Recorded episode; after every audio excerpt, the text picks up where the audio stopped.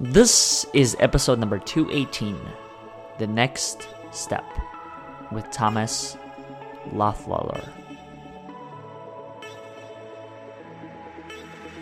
Welcome. My name is Oleg Lohid, and this is the Overcoming Odds podcast, where you get a glimpse into the stories of individuals who've overcome adversity, suffering, and struggle in achieving their personal success. This podcast was built by you and for you to help you overcome adversity, suffering, and struggle in achieving your fullest potential.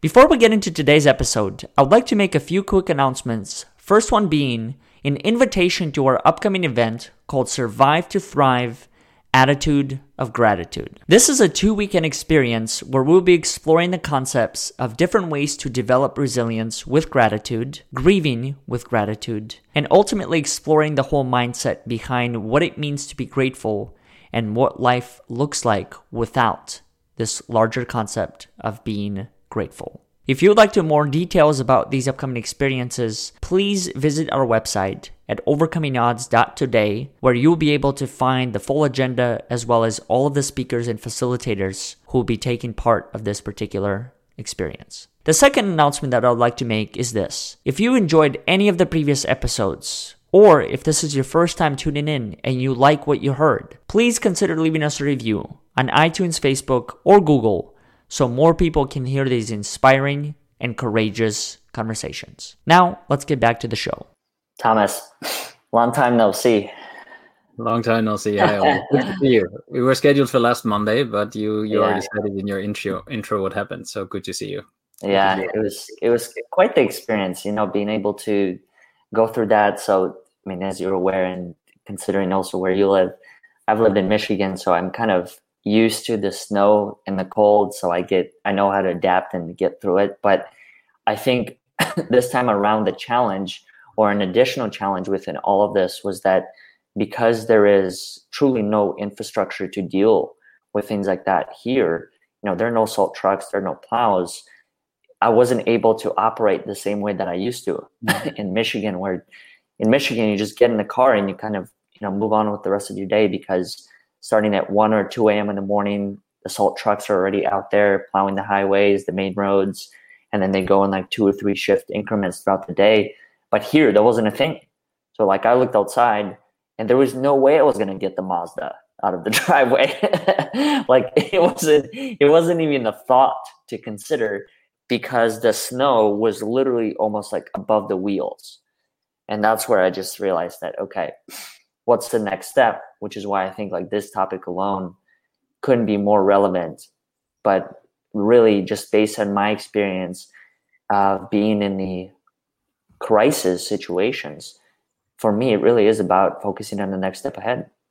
And i think even outside of crisis just general like planning and things like that i'm i've found myself like focusing more on the next step instead of trying to figure out the whole how all at once yeah, it's. I mean, the next step is an exciting topic because it's. Uh, that's why I'm really looking forward to this conversation because it's. It has, of course, lots of advantages, right? You kind of you get a drive, you get a direction, but there's also lots of dangers to it. If you always focus on the next step, mm-hmm. you will just you know where to stop. When are you actually in the moment where you are, and where should where should you put your focus? And I do also think in crisis, yes, as much as you need a direction and need a way where you can go to, it's also important to really look around you and say like, so what's actually happening here? From where do I start? That mm-hmm. understanding is in a way that the first step, right? As you described your situation, you described, you know, you looked outside the house, there's a lot of snow, no way I could get my car out of the driveway. What am I going to do? But that's already a first assessment in the sense of like, okay, this is the situation. If you don't do that and just focus on the next step, you might actually be in for a surprise. Mm-hmm. Now, not to summarize like all of your work and, and experience in one to two sentences, because it truly wouldn't do it justice. But where would you suggest as far as one starting to develop that type of awareness? Um, like any books anything in particular that have come across your plate um, that have helped you realize that yes it is about the next step but at the same time just solely focusing on the next step ahead? I mean there's the in the moment and everything kind of gets missed. Um, well, that's that's more almost of a personal realization because I've mm-hmm. um, I have been driven a lot by the next and the previous step, for that matter. So it was always like you know it was this typical. I was actually living that that saying that the grass is green on the other side. So it was almost this this uh, one red thread that's for my life in a in a weird way over many of the the past years was really that I I was always kind of I was a bit restless. So mm-hmm. I was never satisfied for where I was because I was always looking where to go, right? Or where I've been. So I didn't really cherish the moment, which in a way becomes a paradox because you the moment you move on, you look back to that moment that you were just in. And um and that that just was not easy for me, but I didn't realize it so much, but it was not so easy for people around me. Right. So and I got I got really I got actually confronted by this when I started a family, and when that urge still was there. And it's often it, it's often a lot easier to move on if things are getting challenging or if things are difficult. Then you're just like, oh yeah, let's just change the context and things will will be fine because it's a lot easier there mm-hmm. until it's not. And um and being confronted with people that are close to you and that actually mirror you that you know why why you're you not here why is your head there or why are you actually already trying to drive to look for the next drive was kind of a, a, a kickstart for a realization process of that. Of course, I mean, I you know we talk about this a lot. I, I read a lot and so on, but I think really the, the brutal realization I did myself, and it was was a look in the mirror, and it was a look into what I've been reflected by by other people about my behavior, about my wishes and my drives, and um, and that's when I realized that maybe the next step isn't always where you should be looking, even though you should be, but you shouldn't always be looking there. So it's mm-hmm. a balance, right? I'm the same exact way. I think for however long I viewed life through a similar lens, like always focusing on the next, focusing on the next thing, and having you know the previous one determine um, the one that I take after that. And I realized that for however many years, and, and I'm saying this not as a anything to regret. I mean, it just it just is, or it was the way it was. But like living in the moment was a very challenging thing to do with, with because everything was built upon the future and if you kind of think about it, and you know, I don't want to generalize for anyone or make assumptions for other people, but for my life and my experience, much of it revolved around what's the next thing that you have to achieve. And I think that's one of the dangers, at least for me, of achievement in general, is that, and maybe I just haven't found this space the way that it is, but in it, in constantly looking at achievement, the present moment is very rarely there Mm-hmm. You know, because as soon as like you get to the next project, it's like, okay, what's the project after that? Or as soon as you achieve a particular milestone, what's the one after that? And I found myself constantly just going from one to the other. And the same thing applied to connections. I mean, I, I found myself and I was unfortunate to have that realization and be able to slow down instead of kind of chasing, you know, the needle in a haystack, like connecting with as many people as possible to find that one person that you feel like you are at peace at, you belong, you know, they resemble a sense of community for you. But that took that took many years to get to that point. Um, and I don't know if I can necessarily say it's like any one book or any one person that said like just do this and you'll be fine.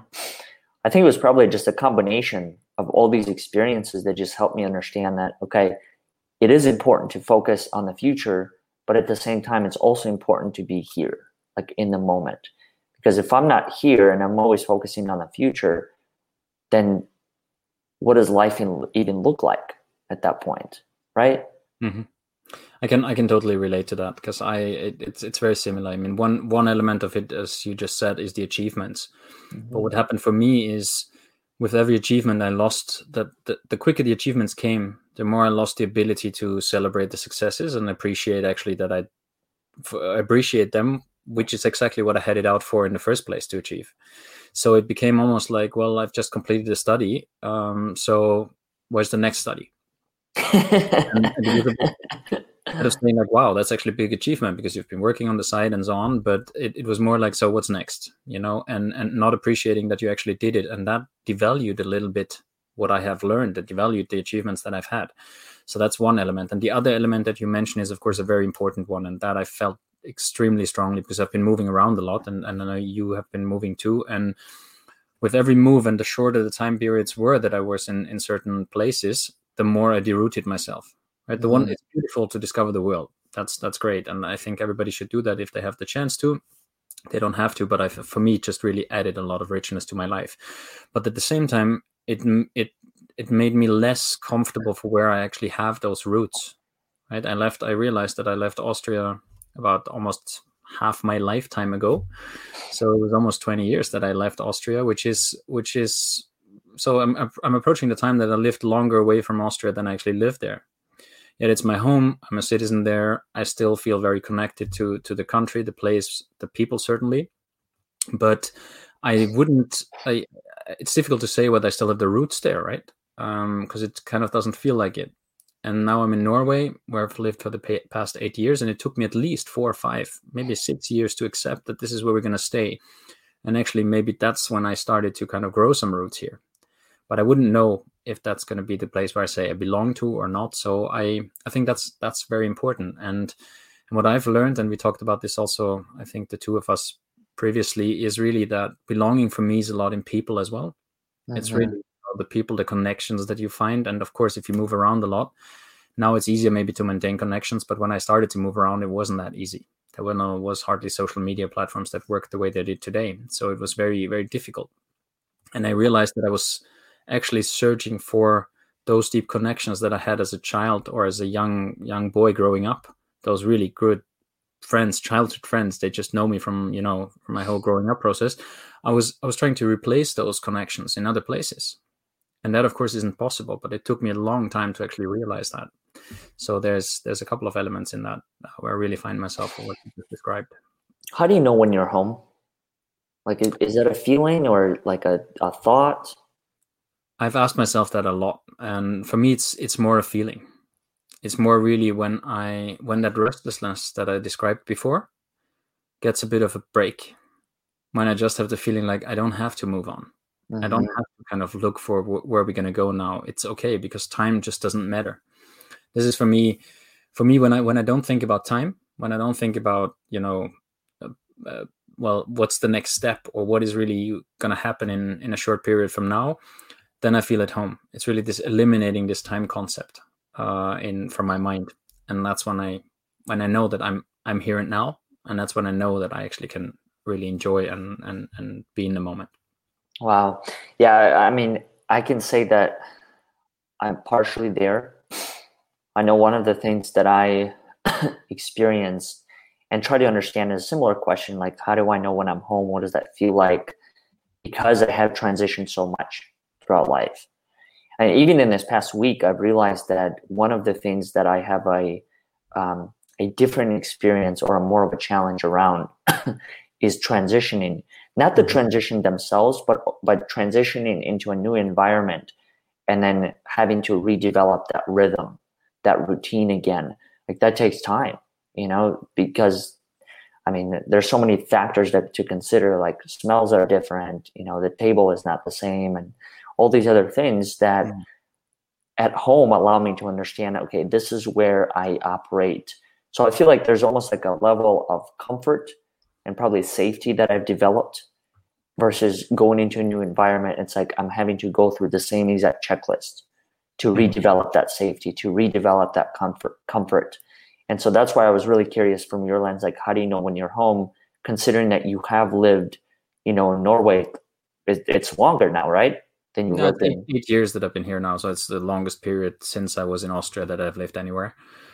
Um, but what I what what I I came across that model that's meanwhile anyway very widely known about mm-hmm. the culture shock idea, right? Um, how culture, how adapting to cultures or other other cultures and context works, and it's just really it starts with this honeymoon phase where everything is exciting and, and, then and then you really drop, right? You, you drop into a depression because things are different, and you you you you hit the first walls and you kind of it's it's that step before you then really start accepting and really oozing into it bit what mm-hmm. you described. And and i've realized that very often i actually didn't even reach that that integration because when it was difficult i was just moving on because i could. And and that actually robs you of a lot of experience that's that's valuable. Um, mm-hmm. um, I, I first i felt when when the routine kicked in when it became you know when it became settled that I it maybe became a bit boring You know, that was kind of the mindset almost like, oh, maybe it's time to move on, which was anyway a completely misplaced mindset. But I was I was younger. I was you know driven to explore the world, and um, and what I didn't, what I underestimated it, that's that it became a habit. It became that habit of doing it, not not really motivational anymore, but it was just like this is how I do it. And reversing from that was actually very difficult because you really you you you have to let go of the concept okay now it's now it's really it's discomfort what i'm feeling now but it's good to actually sit in that because on the other side of it there's actually something good waiting. Mm-hmm. and i think that's that's what i've been working on over the past years particularly now in norway. And i wonder if part of that is kind of ingrained in the individual. Like for me it's the same exact way. I know that whenever i go into a new place and then i come back it that thought of what's next it, it's even at a, it i want to say it vibrates at even a higher frequency mm. like now i will put everything aside and literally focus on what's the next trip what's the next hmm. adventure and it kind of it just reminds me of i think all these books that i used to read or you know my parents used to read to me when i was younger and there are there all these different types of characters but there's always that one character who's always looking for an adventure mm-hmm. you know and i feel like i'm that kid i'm still that kid that's always looking for a new adventure in fact i remember this was probably half a year no it was way longer than that because coronavirus was was at least a year long a year long period so like a year and a half maybe two years ago i remember i was having a conversation with a friend of mine during which he had said that you have created this now it is your responsibility to learn to maintain it mm-hmm. and i realized that in that sentence alone, two were very different things, requiring very different skill set. And I know that the creation part is naturally what drives me.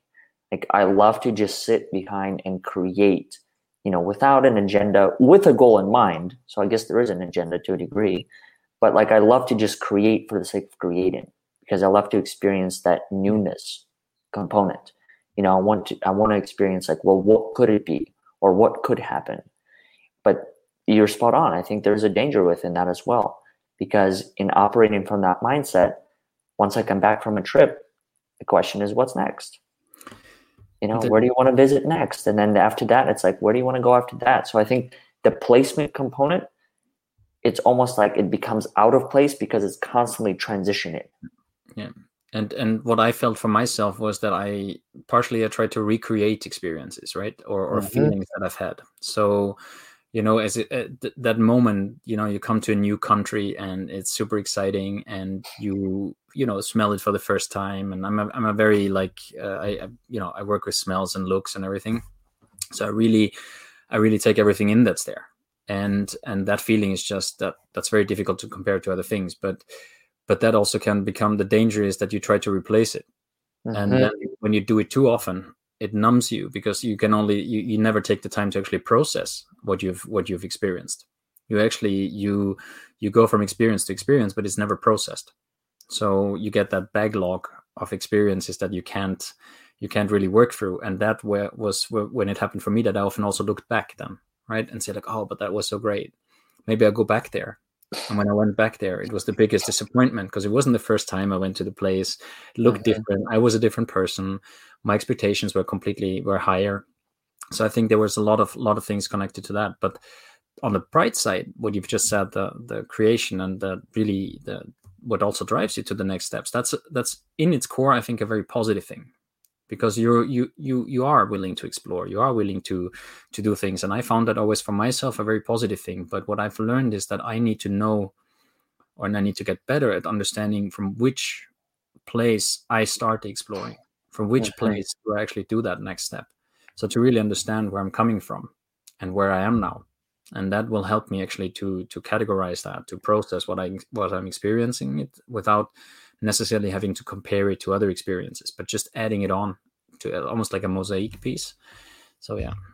Yeah, and I think that concept of open mindedness or having an open mind, that's where I think really comes into play. Because I've done the same thing. And in fact, I, I do the same exact thing when it comes to many of the situations. I'll go revisit the same place.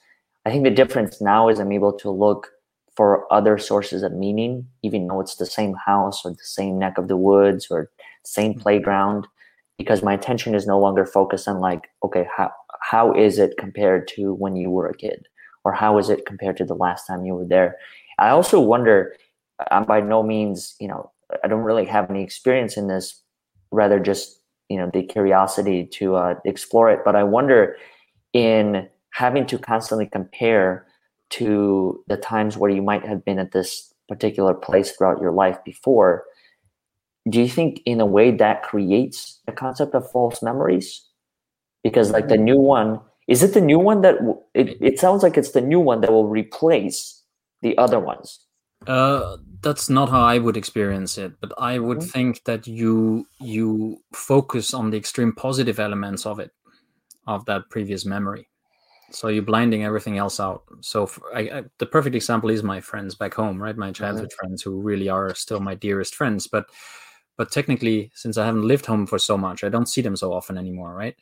Uh, and what i live is actually a lot in those memories that i have from the time when we were together.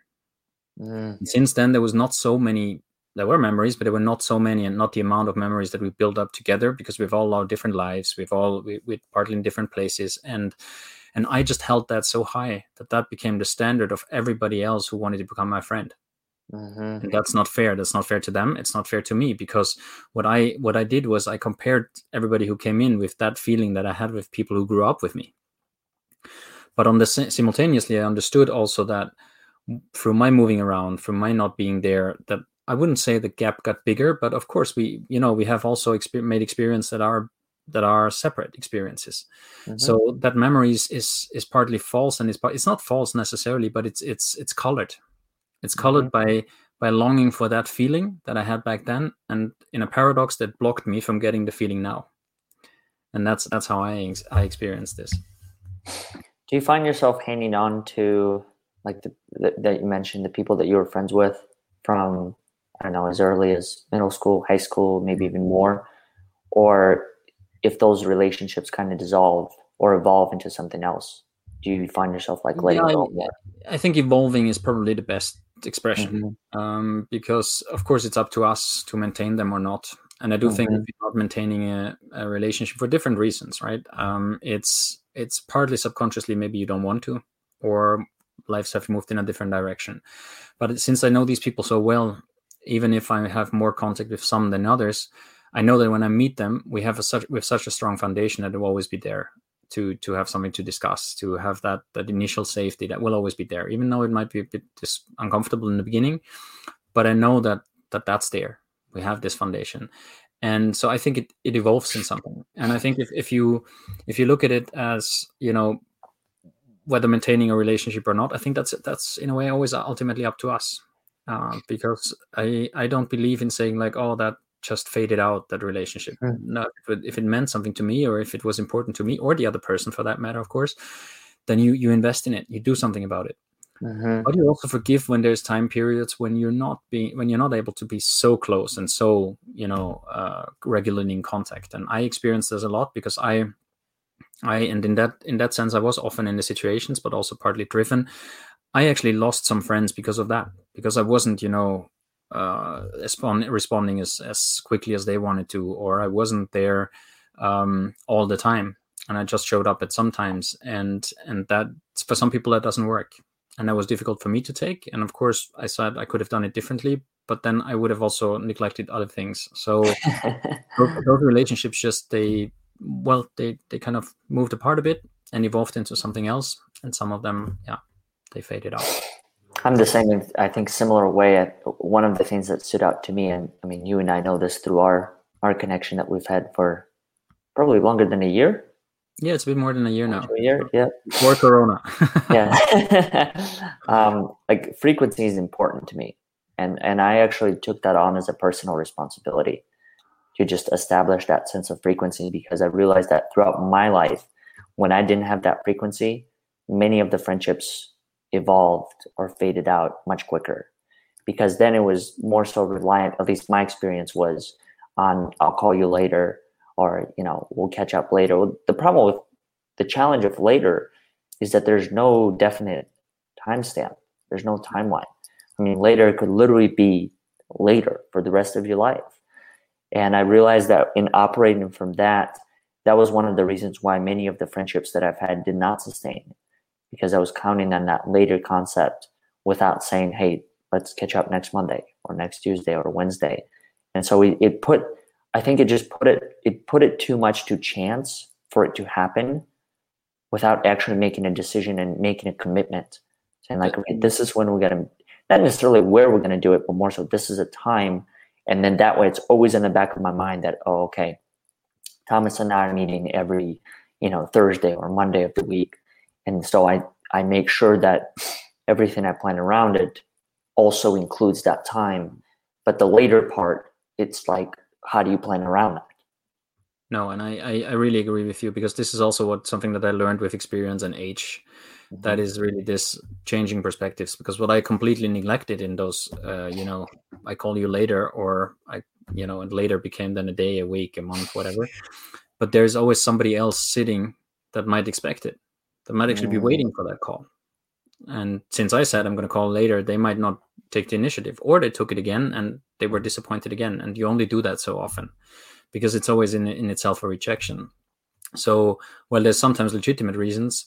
Sometimes it's just simply neglect of the of the relationship, and that that took me a while. That took me really, um, yeah, quite quite some maturing before I understood that why they actually withdrew from my life and why they said they couldn't couldn't stay there and and I understood that but but in some contexts where I was, I was too absorbed by the context, by the work, by the you know crisis work, and and I I'm a person that goes in 150 percent. So I, I, I was very absorbed by that. So my capacity wasn't there because also I I personally think reflecting on it that I do not think I had anything to contribute to that relationship from my side because I didn't have any capacity and certainly I wasn't ready to take anything in and I think the effect would have been the same, but maybe arguably, yeah, just just not not as fading out, but maybe more confrontational. Mm-hmm. Mm-hmm. What is what is though, however, interesting is um, that well, relationships are different now than they used to be, and I often talk, and it starts to fade actually now because I'm one of these people who lived half my life without social media and internet, and half my life with right. So this generation and and we used to meet up before without having smartphones or cell phones for that matter. And and there we, we were way more reliable on commitments appointments. And you know you would not bail out in the last moment and say oh you know what? Uh, doesn't work now. I call you later. That has become way more common i think. And that has also affected the relationships i think. And um and i do not necessarily experience this as a positive thing even though i'm also part i'm not i'm prone to that of course. But um but back then you know you would you would meet you agree in town. I don't know in the evening you go for a drink or dinner or anything. And if you wouldn't show up that other person would just stand there and had no no option to reach you you know? So you would make it happen. As you say you would structure everything around it. So that i think is, is also a shift that has happened i think you know i didn't even think about that. But that's really that's very true because i remember even when i was younger i mean we had I guess you could say, somewhat early version of a phone. I remember I was using a TracFone. I don't know if you've experienced this, but it's this it's this little device that you have to buy minutes for every time. So there's there was no such thing as unlimited data. It's that you had 180 minutes for a month, and every call was you know making the call was a minute, and then however long you talk, those were additional minutes. Each text was I think like a third of a minute or something like that so I was by no means uh, the person to go to when it comes to like managing that thing because I would use up the whole thing like first you know first week and then keep five minutes for emergency calls when my parents would call, and then sometimes I would get busted because they would call me and I would say like this phone is no longer activated. Because it ran out of minutes.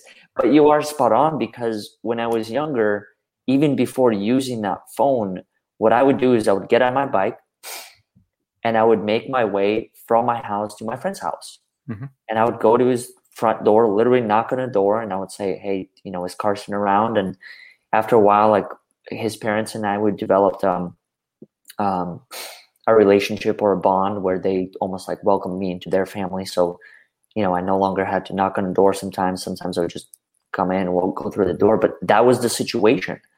It's like you said you were going to come, and there was no other form of communication in between. No, exactly. You know, like you get on the bike, and I mean, for me, it was a pretty long bike ride, as well as for him, because he used to do the same thing, like mm-hmm. seven to eight miles. Yeah, that's a long one. wow. You know, and like Sure. coming there, and then I think the feelings of disappointment and everything they were real Mm. when when and I, so I, I completely agree with you. I think the commitment level was significantly higher than it is now, but it's also interesting because now there's all this access to technology and you know a quick text can literally change the course of a day. Literally saying hey i can't do this or i can't meet. I mean for me or for you it takes 10 to 15 seconds. Hmm. when the reality reality of the matter is like that trip alone sometimes is like an hour hour drive. Or like what if you're going to a different country?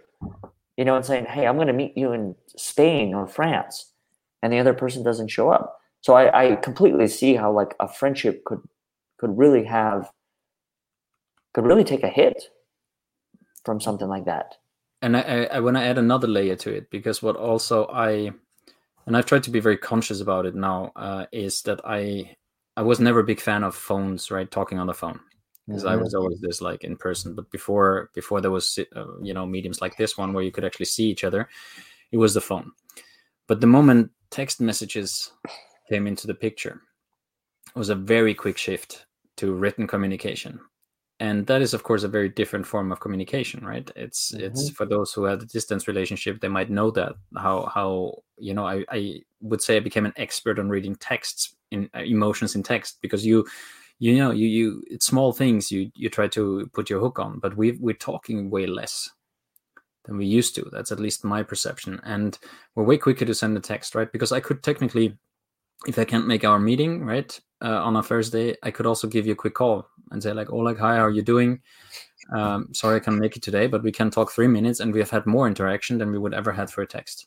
hmm So maybe that's a, a commitment I make now. If I can't, if I can't uh, reach you via, if I can't make our our conversations, then I'll call you instead of sending you a text because I think that's just at least gives two, three, four minutes of conversation, and you can actually check in on the other person, as you said in the beginning. That's often enough, right? You know, hmm checking in how are you? And you've still had a, had more probably more contact than you would have through through just a text message. Hmm i've become very conscious about that that that's maybe And I think also part of the communication, at least for me, what makes it difficult sometimes is, especially when it comes to texting, much of the texting and much of the reading of the emotions or whatever is being communicated through it is dependent on me and my recollection of the person based on the last time that I saw them. Mhm. So if I haven't seen them for a year and their sense of humor has ch- changed or evolved, and you know they're saying something that's a joke to them but to me it's something serious and that happens all the time and i find myself in those situations where now we're having to explain to each other okay why was that funny? Why did i take offense to that? Like all these you know it's almost like unnecessary form of communication but at the same time i don't know what other way to solve it besides what you just described picking up the phone or having a face-to-face even if, if it's through zoom where it's so if it's solely dependent on the text portion of it, it's all based on my memory. because what's also with that is i don't know if you're aware of how long it takes you to write a text. Oh yeah, yeah, so because you sitting know, there and actually like forming the thoughts, and then you got to take the other person into account. Okay, how are they going to receive this? Is this funny? It's funny to me, but it may not be funny to them. you know, and then depending on also where they're at, like they might be going through some crisis or challenging circumstance of their own, and then taking that in. I think there are just so many variables to take into account. Where sometimes I kid you not, I just erase the whole text and I just call. And then and if you done it had done it two three minutes earlier it's uh you would have had even more conversation. And that's often that's often the case. And the same for the same applies for you know fixing appointments. I laugh sometimes when i when i see it because i'm doing it myself. You know you fix appointments with 15 texts back and forth but but if you just pick up the phone so like okay we meet there and then at this time. Okay yes okay. You would have saved a lot more time. It's it's uh, it's quite interesting Yeah, I, I stopped doing that.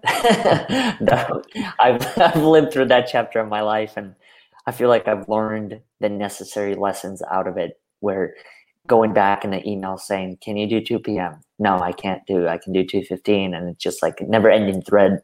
So Yeah. I'm grateful that services like Calendly and some of these others, where here's my availability, and it's your choice from here, whatever works for you. And Um, but I even find the same exact thing because not everyone uses that. Some of the people that I meet with, they're still paper calendar um, oriented. And so, whatever the time that we confirm through the Calendly, it's irrelevant because it doesn't go into their database. They don't have a database for it. You know, their their database is a notepad. And so, if it's not in that, it, there's no meeting, there's no time, there's no phone call. So I, I just realized that even with this whole evolution and all these advances in technology, there are still people living according to the way that they used to live. Yeah. And it's it's not their fault by any means. You know, it's like you you have a choice. Um, and I maybe I, I would say it's the responsibility of the two parties to adapt. You know, it's it's just as much my responsibility for me to adapt to my circumstances as it is for you. Like if you operate from a paper calendar, that's something that I'm gonna have to respect if I want to have a conversation with you. Yeah, as as long as we meet somewhere in the middle, right? Um, yeah, and that's a, as long as there's no as as long as we still stick to our agreements and and you know then then that's fine. But but yeah, it becomes difficult if it's not the case. Mm-hmm. Quick quick uh, thing that I wanted to ask you about like friendships and just relationships, especially the ones that no longer exist in the same form that they used to. Did you ever take that personally? Did you ever take that personally as far as like, man, that was my fault. I should have done better or I could have done better. And if not, like how'd you process that? Yeah, I, I, I did take that personal in the beginning, but I do think that was as as much the other party taking it personally too. Uh, mm-hmm. Maybe that's even how it started, because often it was really related to me not giving them as much attention as I probably should have in in in that friendship. Um, and it it kind of became almost this. I could easily see from the outset that it became this like, yeah, this is a friendship on my terms, not on yours perspective well, this was neither an intention nor was it very, very deliberate. Um, but I can see how one could see it like that. Of course, I, I, I took it in and I kind of reflected over it, but I, I had also to move on because I mean the, the choice was to try to repair something which, in my life situation as it was for many years, would have not worked because I knew that those contexts, as I described before, they absorbed me. Mm-hmm. So I mm-hmm. knew that that was not even a genuine effort as well but I've reached out to actually most of them to really um i mean there were not so many but the, for those with those it happens to to just really also say like understood what happened back then and uh, for me i will still cherish that this was a very good friendship. And um and i will just yeah uh you know if we ever talk we talk. Um and if not that's also fine. But but i understand i acknowledged that i understand how this could happen. And i don't think i apologized but I, I, I, because I also, I said, you know, this, this was my context. I was a prisoner of my context, and I was probably too young, so I didn't want to hurt, hurt you or cause you any, any, any harm or bad feelings. But any, nothing of this was intentional. And of course, mm. I regret when that, when that happened, or if that happened, and it might have in some cases, but none of it was intentional because mm-hmm. uh, you know there, there was also my side where I just didn't have that on the screen or I didn't see it as that, and that's of course the consequences are are for both of us, but probably mine more to take because um, yeah, I wasn't the one walking out of it technically, while I might have done it by, through behavior. So there's there was just a lot of learning and reflections involved, and of course, it's very sad. Some of these friendships were very close friendships, mm-hmm. but then again, you could also argue if if they were so close, we would have probably made it through it. I don't know. It's mm-hmm. you know that that I will never find out. would you say in a way that was just closure? Was that a form of closure for you? I think for me it was well closure. I, I think for me it was just a processing. Uh, okay. Uh, and learning like really also reflecting you know what had happened because of course at some points yes i understood but i also got in almost an emotional response because you don't understand my context mm-hmm. so, you know i should understand yours but you have no idea where i am mm-hmm. but that was also of course wrong because how should they mm-hmm. how should they ever be able to understand the context that i'm in well i probably had more more uh, ability to understand the context that they were in because I've been there. They have never been where I was. So it was also not quite on fair terms this comparison. But it, but this is this for me was just a maturing process because I was I was too young to really understand understand that and and probably too proud to admit things or too less too little reflected to actually understand what really had happened. Um, and I was kind of yeah I, I went in a very I think I went in a very much in a blocking position and said like yeah this is how it is. Later on I worked through that, but later on time had passed, so mm-hmm. that's why that's why it was important for me to kind of at least uh, acknowledge what has happened and say like yeah this I understand now what happened and this is really regrettable and was I didn't mean any harm so. Mm-hmm. And I think to a degree, I guess the, the other question that I kind of personally choose to reflect upon is to what degree can I fully understand someone? You know, because much of that also depends on where I'm at and how I'm going to receive and accept and process much of that information.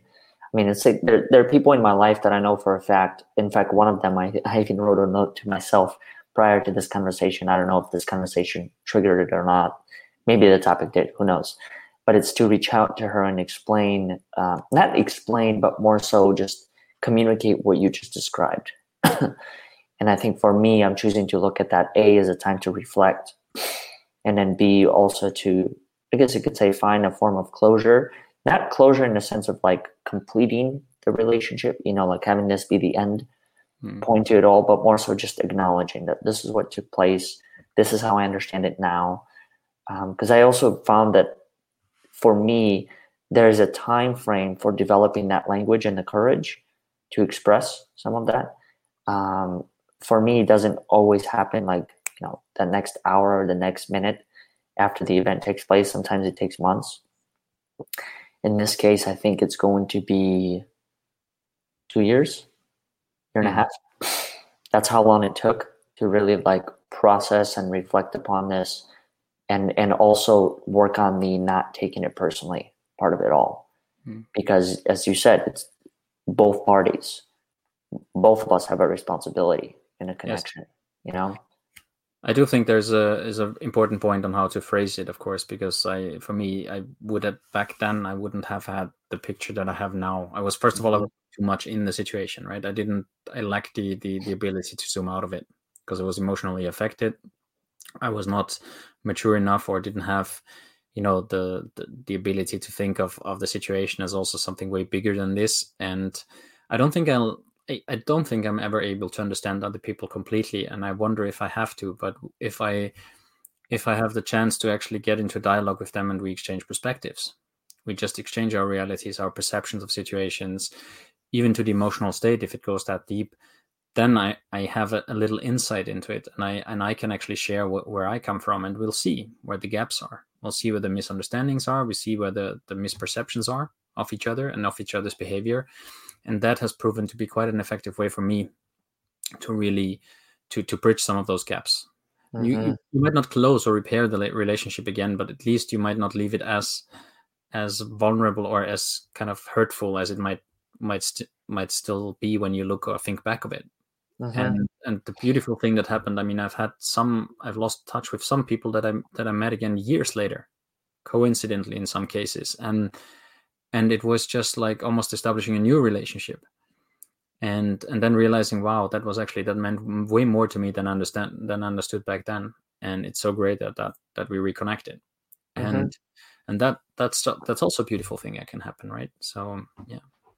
And I think to a degree also this concept of regret I know I oftentimes hear, I don't know if you hear the same thing, you know, don't regret anything in life and things like that. In my personal opinion, I don't know if that's fully possible. I think that the regrets, it like it still exists. You know, even when I do say whatever it is that I had to say or meet them however many years down the road, there's still that regret because that moment is recorded, you know, in the memory book for however long I remember it like I'll still remember how it all took place and what had happened. I think that if anything, that regret transforms from having it be some like a place of anger or something I'm constantly thinking about to just more so acknowledging that hey, this happened and yes, I regret maybe what the future could have been in that particular friendship or connection. But at the same time, it's like, and that's where I think the personal element probably plays in. Like, am I choosing to take it personally? And have it kind of, you know, uh, influence the trajectory moving forward? Or do I just acknowledge it for what it was and then just keep moving I think, along? I think regret, as you say, I see it similar. I think it's not possible not to regret things. Mm-hmm. I do think it's impossible. It's possible to look upon it as something. Yes, I I regret it, but what what is it that I take with me, or what's relevant with for me now? And what often is with regrets, it's really like, okay, what can I do about it now? I might not be able to do anything about that situation back then, and I might not be able to recreate that situation. We usually are not. So it's really about okay, the situation has changed what can I do about it? Can I reach out to that person and maybe let the person know that I regret yeah. that, uh, mm-hmm. and see what what goes from there? But but the danger with regrets, I experienced it myself um, a lot, of course, and and um, many other people too, is that you get stuck in that regret. Yeah. And then it becomes this downward spiral because you, of course, you what comes with regret is actually this alternative reality that you never know would have played out. But it, mm-hmm. you know, we, we've we've talked about realities before, and then you you build almost this like this air castle, as we say, of a different reality. And the the be- more beautiful that reality becomes, the bigger the regret becomes. Mm-hmm. And and while while all of this is an assumption, or it's a dream, or it's a wish, but all of this is built on a regret that you have maybe behaved a certain way or taken a decision that that you would have liked to take back. But if you let that continue into an alternative reality in your head, then you will you get stuck in it mm-hmm. because the feeling will not go away. If you go back to okay what can i do about it now? You know it's there. It makes me that makes me feel bad. Do i want to do i want to do something with it? Can i do something with it and what is it that i can do about it then you you you are able to let i wouldn't say you maybe let go of regrets but you transform them as you said i think that's that's a very nice way of putting it mm-hmm. and at that moment you're probably stuck in that next step for as long as you allowed. and, and, really, I, I want to emphasize the next step is a, is a good thing.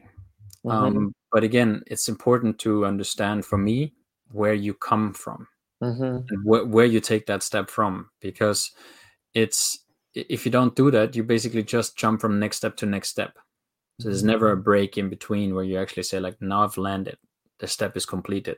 I'm happy about it. It's great, and I'm confident that I can move on to the next step and i think i don't think we realize that we have constantly next steps going on mm-hmm. whether it's a new project or whether it's a new book or you know a new tv series or getting fit or you know new year's resolution it's all next these are all next steps and and that also can create this overwhelming scope of next steps that we have to have to complete because in sometimes they're not only next steps but they're also really we we they're goals for us right? They make, we make them goals and we want to achieve them.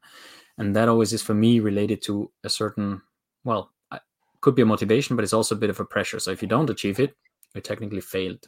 So mm-hmm. you know it's all mindsets but but there is there is uh, people who look at it that way and and i have looked upon it that way you know if i didn't manage something it was like oh i failed no i didn't there were reasons why i didn't and let me find out why i didn't manage it was it even a goal that i wanted to pursue or was it something that you should pursue because that's also mm-hmm. different right was there my my motivation for it or was I motivated because everybody else did it? And those are very different elements to it. So the next step is is in many ways has so many facets to it, has so many layers and levels and forms and shapes that that there is for me no not not the one next step, right? So yeah. I probably have asked you this before during the, the numerous conversations that we've had, but how do you view failure? yeah failure is is uh, a mindset thing for me um, i i try to avoid talking about it as failure i try mm-hmm. to to to look upon it as something that you have tried and that didn't work out and then you can look into two ways either what is it that that led to that it didn't work out you know and what was what within it was my my responsibility and my scope of influence. And the other element is was the you know what's was the aim the achievement uh, what i wanted to do actually what i really wanted to do or what i should have done. And i think we talked initially about crisis and and, and my field of work. That's that's highly relevant because in in crisis management you will take constantly decisions where you you don't know. You know it's dilemma decisions and technically nothing's right what you what you decide which all in which which in return and i've said this before makes makes everything right. Mm-hmm. It, it's just the way you look upon it. If everything's mm-hmm. wrong technically everything's right too because you know one thing can't be wronger than the other. It's just you have to make a decision what feels better for you. And and often in crisis situations you try something and it doesn't work out and the situation doesn't change. But looking upon that as a failure is very dangerous because you you know you kind of you measure the result of something you couldn't have known before so for me it's it's um it this is a very important reframing that i do in my head. It's not a failure. It's something that didn't work out you know? I'll i'll learn from it and and then move on. That's really interesting. Yeah i i think for me i probably subscribe to a similar mindset. It's more so just opportunity to learn to look at the experiences and, and ask myself, well, yes, it didn't work out according to an expectation or a set of assumptions that I had, but what can I learn from it? And it, it, I, I, will also add on to the whole um, growth mindset, learning mindset, whichever way you want to label it. But for me, one of the reasons why I was able to shift the perspective around many of the circumstances that I've been through in my life is through that ability, looking at it as a learning opportunity know, like, yes, this happened, but what did it teach me? Or what did it help me see differently? And there's some things that don't, I, will also say that, like, there's some situations in my life where the answer to that question did not appear immediately. Um, some things don't have an answer. Some things just have an answer, whatever answer you choose to accept. Um, you know, I, I certainly can't find the ultimate reason, like, why did my mom my birth mom choose to do what she chose to do. There's no way of knowing. Mm. Um, and now there's actually no way of knowing like, because there's no opportunity for me to ask her that question. Mm. So I, I, think to a degree, there's that component of yes, reframing and trying to look at it through a learning opportunity, but also understanding like some things don't have a clear cut answer. Some things don't have an answer, period. You know, it's the same exact thing. It's like, how do you choose to respond to your circumstances? uh, whether you're living in Texas or other parts of the world. And it's like, and you pointed this out many times throughout all of our other conversations. It's like, yes, there's a choice. You can either go this way or that way. But then there's also the thing where you don't have to choose. Having the ability not to choose is also a choice. And I think it, the same thing is probably relevant to failure, you know? What, what, whatever you do is a choice for me. Yeah. So even if you're not doing anything, and we've talked about this previously, but but also this this concept of failure for me is similar to what we've just discussed with regret. Because if you get too stuck on on failure, and often it's actually not the achieving the, the or the, the lack of achievement of a result. Mm-hmm. So you're actually limiting also the the failure to one element of a whole process of a mm-hmm. whole context of a whole situation which also might might not make it really quite of a, a fair conclusion because the process might have been great yeah you could have had the, the most inclusive decision making process for example. You could have all agreed that it's the best decision and the, and the result was a catastrophe for many people. But it didn't make it a failure then or the same for a project right? You you all decided you invest money into this and uh, it didn't go as planned. Is it a failure? Oh, it's a project that went wrong because we did everything right and there were maybe things that we could have could couldn't foresee or circumstances. Companies now. Typical example in, in during covid-19 they're not failures because they couldn't uh, they couldn't or that they might have not made it through covid-19 because of the circumstances and the limitations. Nobody could ever look that up, upon that as failure because they didn't mm-hmm. manage to to adapt because some just couldn't. And for some it was impossible because the restrictions were too too big. Some didn't have the, the means to do it. So but that would actually limit really what they've what they had achieved before.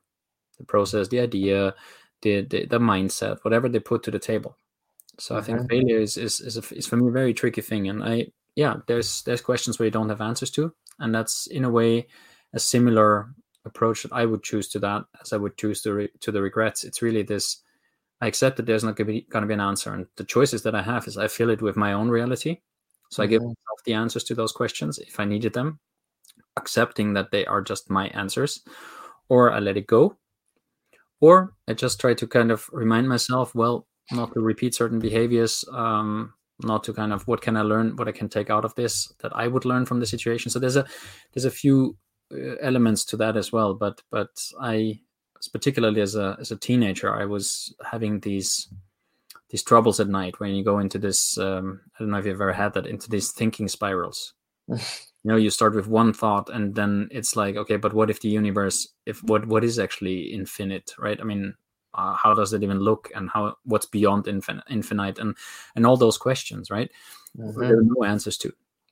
but they drove me insane. And instead of saying, okay, I accept, there's not going to be an answer. So at least maybe one day I'll know. Now I don't know, and I can't get it anywhere. So. Oh, I didn't only experience it as a kid. I experience that now. this is my everyday routine where I just got to remind myself that, okay, just got to let this thought go and go go on to the next thing, which is sleep. because otherwise, you're right. It, it is a never ending story. It's a never ending rabbit hole. Because one thought can always lead to the next, and then there's always going to be a question within the question and an answer within the answer, and it, it yeah, it, it's I, a never it's a never ending spiral. I read this beautiful quote on that the other day um, in one of um, in a book about decision making by by Gary Klein, where he says. Um, there's there's you know at one point you have to stop asking questions because there's always another question mm-hmm. and the more i thought about this the more true it became because there is, is there's always another question you know even the exercises like as facilitators sometimes you do the five whys you know mm-hmm. say like okay, five after five steps you're certainly you're so deep in the subject that it, it matters but you can continue you, you know there's mm-hmm. there's always another question i found that a very good quote in the sense of yeah sometimes we have to also understand when when it's enough. Do we really want to know this answer? Do we need these answers? What actually matters? Uh, do they matter to us? Um, so I, I think that's that's really something we have to regularly reflect over. What what is it that we need with this answer? Or are mm-hmm. we ready for it? You know that's the other thing. Are we ready for an answer that's often mm-hmm. not over?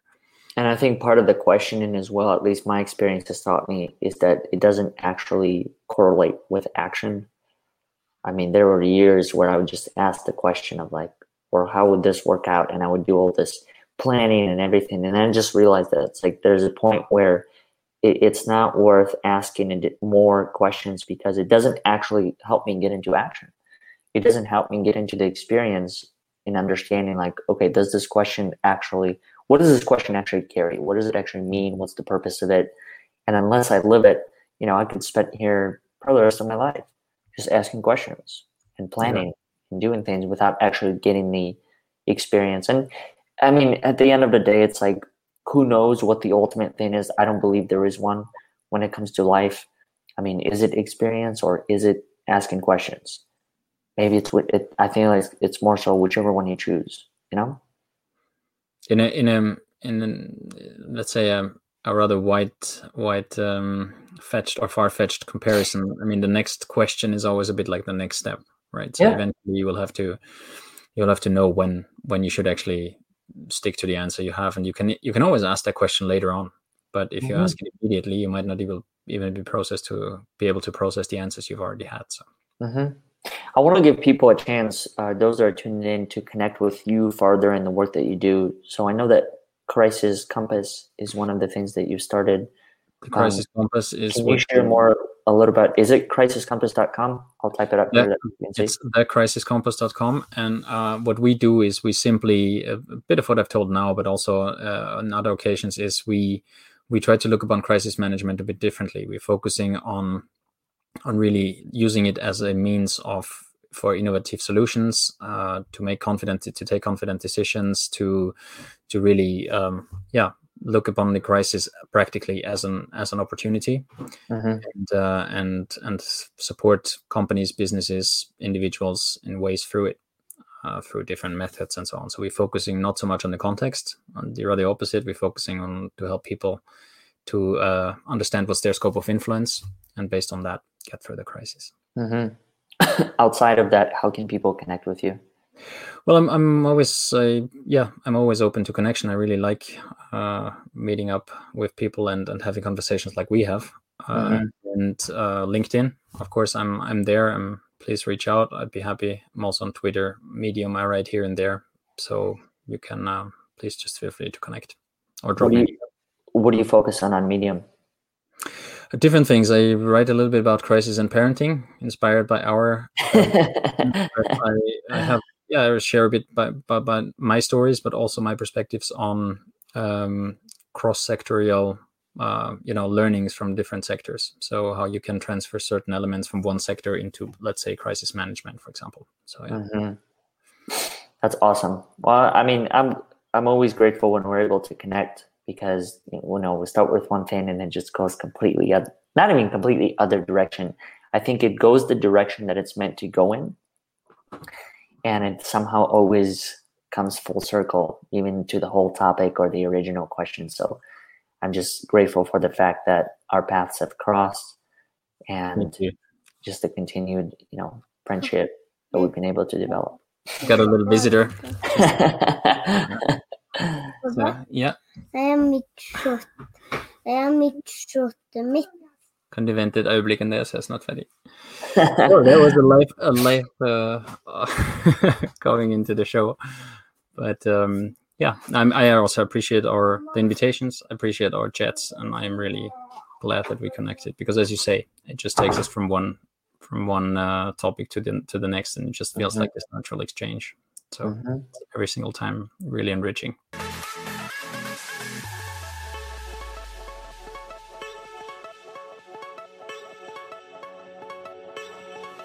Thank you all for listening to today's episode. I hope you enjoyed it as much as we did. If you haven't done so already, please consider subscribing to our future episodes so you can receive all of the latest content as well as the latest episodes. Also, if you like what you heard, please consider leaving us a review on iTunes, Facebook, or Google so more people can find these courageous and inspiring conversations. Once again, we thank you for listening and we'll look forward to having you next week.